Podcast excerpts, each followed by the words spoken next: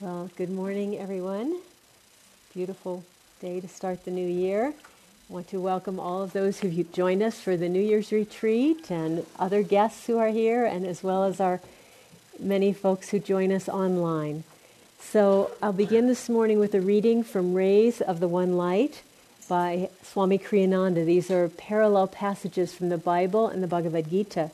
And this first reading for the year is called at the heart of silence, the eternal word. Truth is one and eternal. Realize oneness with it in your deathless self within. The following commentary is based on the teachings of Paramahansa Yogananda. In the Gospel of St. John, chapter 1, these immortal lines appear. In the beginning was the Word, and the Word was with God, and the Word was God. The same was in the beginning with God. All things were made by Him, and without Him was not anything made that was made. In Him was life, and the life was the light of men. And the light shineth in darkness, and the darkness comprehended it not. Human vision beholds individuality and separation everywhere. Divine vision beholds the oneness of cosmic vibration, of which all things, no matter how diverse, are manifestations. Cosmic sound, the Word of God, and cosmic light, these are eternal. The world, as revealed to us by our senses, is illusory. In Autobiography of a Yogi, Paramahansa Yogananda relates an early experience he received of the divine aspect of reality. Sitting on my bed one morning, I fell into a deep reverie. What is behind the darkness of closed eyes? This probing thought came powerfully into my mind. An immense flash of light at once manifested to my inward gaze. Divine shapes of saints sitting in meditation posture in mountain caves formed like miniature cinema pictures on the large screen of radiance within my forehead. Who, who are you? I spoke aloud. We are the Himalayan yogis the celestial response is difficult to describe. My heart was thrilled. Ah, I long to go to the Himalayas and become like you. The vision vanished, but the silvery beams expanded in ever widening circles to infinity. What is this wondrous glow? I am Ishwara. I am light. The voice was as murmuring clouds. I want to be one with thee. Out of the slow dwindling of my divine ecstasy, I salvaged a permanent legacy of inspiration to seek God. Wise are we if we meditate on that experience of Yogananda's and salvage from it even a breath of his inspiration. For quite simply, there is nothing else. As the Bhagavad Gita says in the seventh chapter, I make and unmake this universe. Apart from me, nothing exists, O Arjuna. All things, like the beads of a necklace, are strung together on the thread of my consciousness and are sustained by me. Thus, through Holy Scripture, God has spoken to mankind. Oh. oh.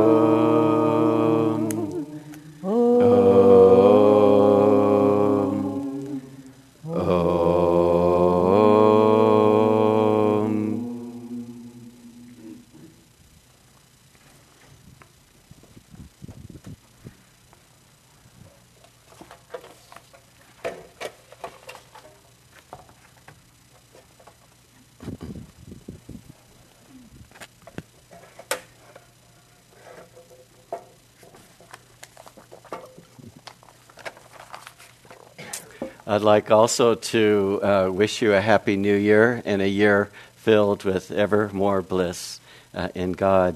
I'd like to begin our service with a reading from Whispers from Eternity, uh, a book of uh, Yogananda's mystical poetry. The demand for fervor and divine love. Teach me, O Spirit, to love Thee as wholeheartedly as the miser loves money. Make me attached to Thee as a drunkard is addicted to wine. Teach me to cling to thee as erring ones do to their bad habits. Teach me to be as attentive to thee as a mother is to her child. Teach me to perform my duties diligently, with my attention fully riveted on thee. Teach me to love thee as the worldly man loves his possessions. With the first love of true lovers, Teach me to love thee. Thank you. A few years ago, I was uh, in Illinois and I was having dinner with a, a, Unitarian minister. And he was really new to the path of yoga, just just starting to begin. And uh, he, um, I was there to teach a meditation class, and he uh, to ask me a, a question. He said, One night while I was praying on my bed, uh, I, I had a very difficult situation, and I had been going every evening to, to pray. And all of a sudden, I heard a rushing wind.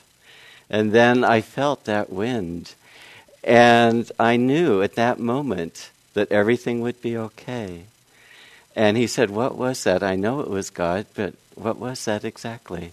Uh, and I said that you heard the Holy Ghost, uh, the eternal Word. And so many people say that, uh, you know, it's, it's the scripture, but that's, he experienced the living uh, scripture of Om. Uh, we recently, Anandi and I, we were on the East Coast uh, giving a retreat, and there was a man that attended the program that said that when I was a baby and I couldn't speak yet, uh, I, I heard Om all the time. And I would see uh, the adults uh, around me, uh, sometimes worried and, or sometimes emotional. And I wanted to say, You don't have to worry. Uh, you just have to listen to Om. and I thought, uh, as one new student to Ananda teaching said, um, I, I just discovered that Om is always singing, and I just have to listen to it. Well, uh, what about uh, us who, uh, you know, sometimes uh, not everyone hears Om all the time? Uh, well, Yogananda uh, said that Om was the first vibration, the cosmic sound, but then there all the other vibrations of God come along cosmic love, cosmic joy. And, and so any feeling of God is that we're, we're experiencing the, the Holy Ghost uh, any uh, experience of God. Well, this, uh, at the beginning of the year, is a good time to uh, assess how we're doing spiritually and where we want to go. Uh, Yogananda uh, said that he was became quite alarmed as a young. I don't know how old he was. He didn't say, but as a very young child, to, to realize by the age of three that we were uh, caught by habit and that people um, were just limited by uh, by their habit. And he um, uh, was uh, said, "I used to get angry when I was three years old." But I, I, I, wouldn't have been able to accomplish the work and everything that I've done if I was still angry and I knew had a work to do. So I just banished uh, the thought of anger, uh, and I never had trouble with habits again.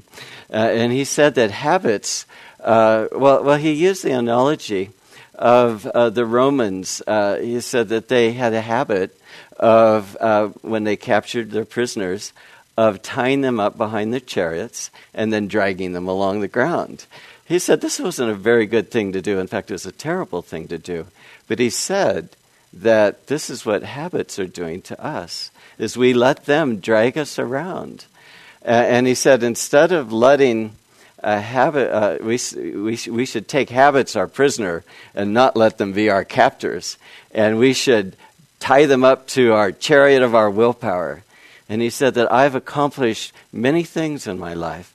I've written books, I've lectured, I've played musical instruments, I've started schools, and he went on and on and on. And he said, Everything that I accomplished was through willpower. In fact, there wasn't anything I did when, uh, when I was using my willpower that I ever failed.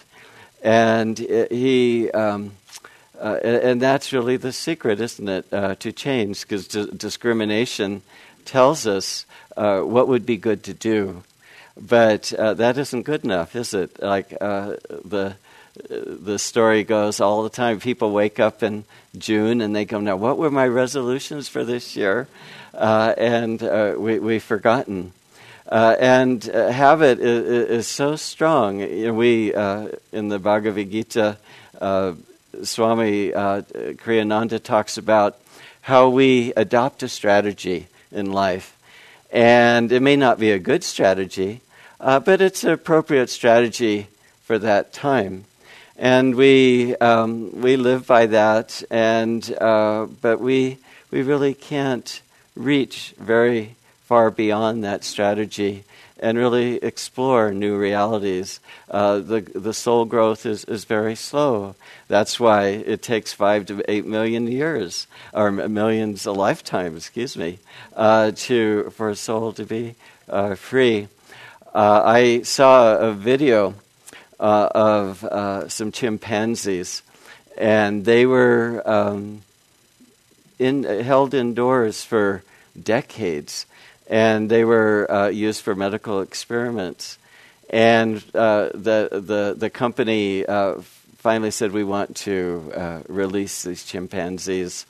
And there was one uh, chimpanzee named Susie that hadn't been outdoors in 33 years.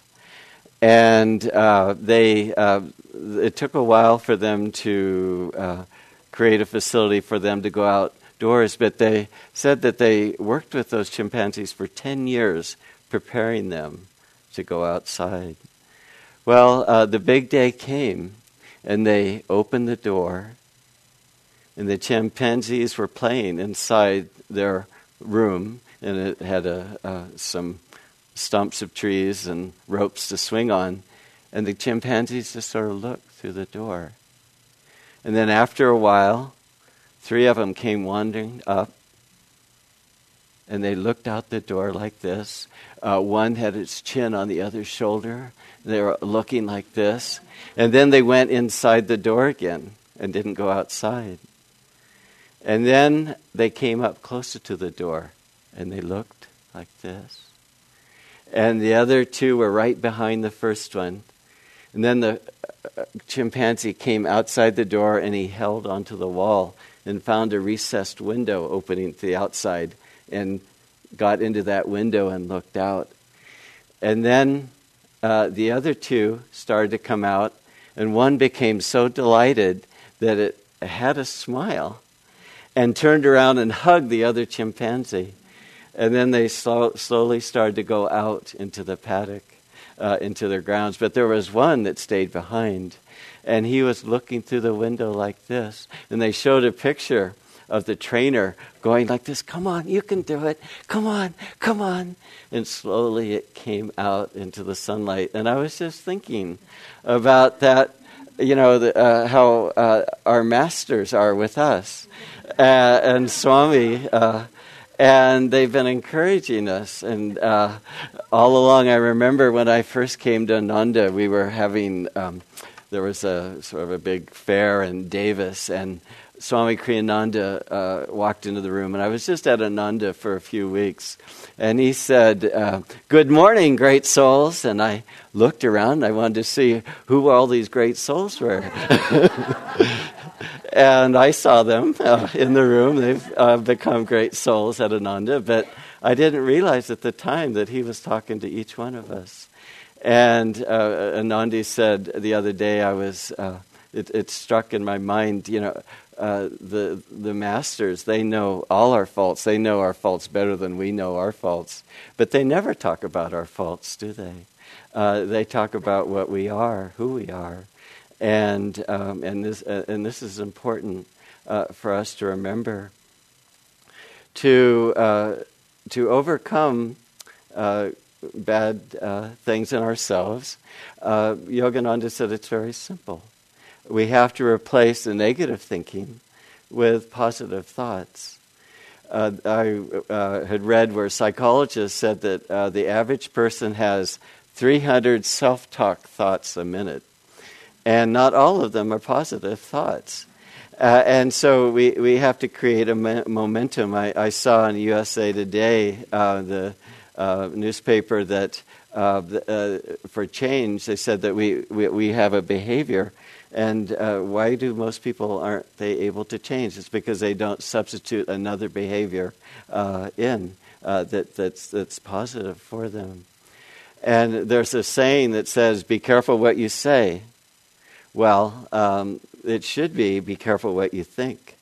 Uh, once uh, Paramahansa Yogananda was giving a lecture, uh, and he looked at everybody in the audience, and he said, uh, Why are all of your faces different? Uh, and he said that it's, uh, it's your thoughts, your uh, habitual thoughts, that have changed your mind and um, changed your body. And you know, our whole life is a reflection of our thinking. But thinking is elastic, it's uh, closest to consciousness. it's, it's centered, you know, in, in, the cervical, very, very close to spirit itself and uh, uh, uh, and that uh, it's easy to change consciousness with the right thinking. Uh, and I, re- I remember uh, years ago in, in, the 90s, I, I had had a, a, very serious illness, actually. and It went on for over three years. And we, it was a rare disease, and we didn't really know much about it. And the specialist that I saw, he saw somebody once every two years. Uh, and we, we just didn't know when it was going on. And I was trying to change my consciousness, but it, it's hard in those situations. But then it seemed like it was going to be throughout my whole lifetime. And, and I thought to myself, I got to change my consciousness. I don't, don't have any recourse. And I don't know if it was Master Yoga, Paramahansa Yogananda bringing me just to the brink to that understanding but shortly after that, things turned for the better, and then in a few months, uh, I was completely better. And it was, you know, we want to get to the root of things and to uh, get uh, change our consciousness. We we want to work with different issues uh, and to, uh, as Yogananda said, we can overcome a pa- uh, habit by putting out positive energy in the opposite direction of the habit, and then fill our mind uh, with the thought of God all the time. I found this saying uh, of Paramahansa Yogananda that I want to read to you because I want to get it right. And it's uh, quite uh, inspiring. Uh, he, um, he says, The more you are in tune with me and refrain, refrain from fussing about little things, the better you will be. A steady stream of divine power will flow to you. I want to read that again. The more you are in tune with me and refrain from fussing about little things, the better you will be. A steady stream of divine power will flow to you. God, every offering of our heart, He, uh, Master said, He records it uh, in his book. He may not respond right away, but he notes every offering, self offering that we have. There's a beautiful story uh, uh, that Padre Pio tells. Uh, he was building a hospital uh, in southern Italy where he lived. And he um, took donations. There was a fund, and many wealthy donors gave money uh, for the hospital, and but but uh, everyone uh, was giving money, and uh, but the the donation that uh, Padre Pio was most proud of was the one that was given by an old woman, And uh, every once in a while, he would take out this 50 lira note that's in, two, in the year 2000 was just worth three cents. And, and he told where this uh, donation would come. And often, as he told his story, he would weep uh, because it, it was a, a, a, an old widow and she hardly had any money, but she wanted to give to the hospital. And uh, so uh, Padre Pio said, "Oh, it's uh, it's not necessary that you give," because he knew uh, uh, how she lived. Just she barely had enough to eat. And uh, she said, "No, no, I want to give to the hospital." and he said, "No, no, it's it's not necessary." And then, in a very resigned way, the mother or the old woman, she said, "Well, I guess." It's not really much. It's not big enough to give. And, and, that's when Padre Pio said, Give me that donation, give it to me now. and he took it from her, and he never spent that. And he always held it close to him. And he would always tell people. And how do you think God is when we are giving ourselves to Him? Doesn't He hold that thought very, very dear? And hold it very, very close. And that's the most important offering of all that we could make. There's uh, Swami Kriyananda uh, wrote this thing that I've told, shared with you before. It's something that I always think about. Uh, Paramahansa Yogananda, uh, his path, you know, he, um, he, he wants his disciples, he wants all of us to find freedom in God in this lifetime. And he set the bar really high. And we read about the saints and we saw how they found God. And uh, we, uh, we try our best and uh, we do everything we can.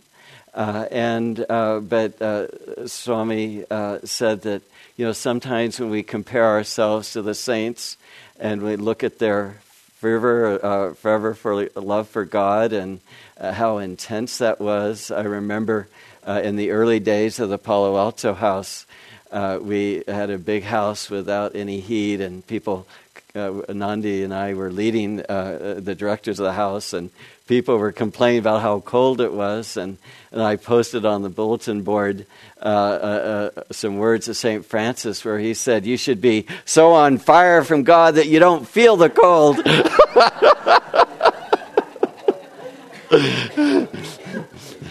and when we were uh, in Assisi, we had our down coats. It was the winter time on pilgrimage and wool pants, and we were in the little caves, and it was just so cold. And we looked at where the brothers lived with their thin coats, and if they had uh, uh, the cloaks, uh, if they even had a cloak, if they hadn't just given them away to somebody. And but we look at that offering, and, and, and Swami said that that can be intimidating for us. But he said that if we keep reaching up for God, God will reach down for us, and He'll give us the power to know Him. I, I thought of the image of uh, a little child. Sometimes you see a little child by the mailroom, and uh, and everybody that comes by, they reach up with their arms and they, they want to be picked up and held. And isn't that so magnetic? And I was watching, and uh, every adult that came by picked up that child. Uh, and God has, uh, our love uh, that we feel is a reflection of God's love. And that's, uh, it's His love that we feel in our heart. And every time that we offer ourselves, how much that we have to offer, uh, God will take it and receive it and hold it very, very dear to Him. Just like Padre Pio held that donation and kept it with him and never spent it because it was so holy. So, uh, my prayer for all of us, for myself, for all of us, is to just give ourselves more and more completely with God and let God transform us in His holy light, in His holy bliss. Bless you all.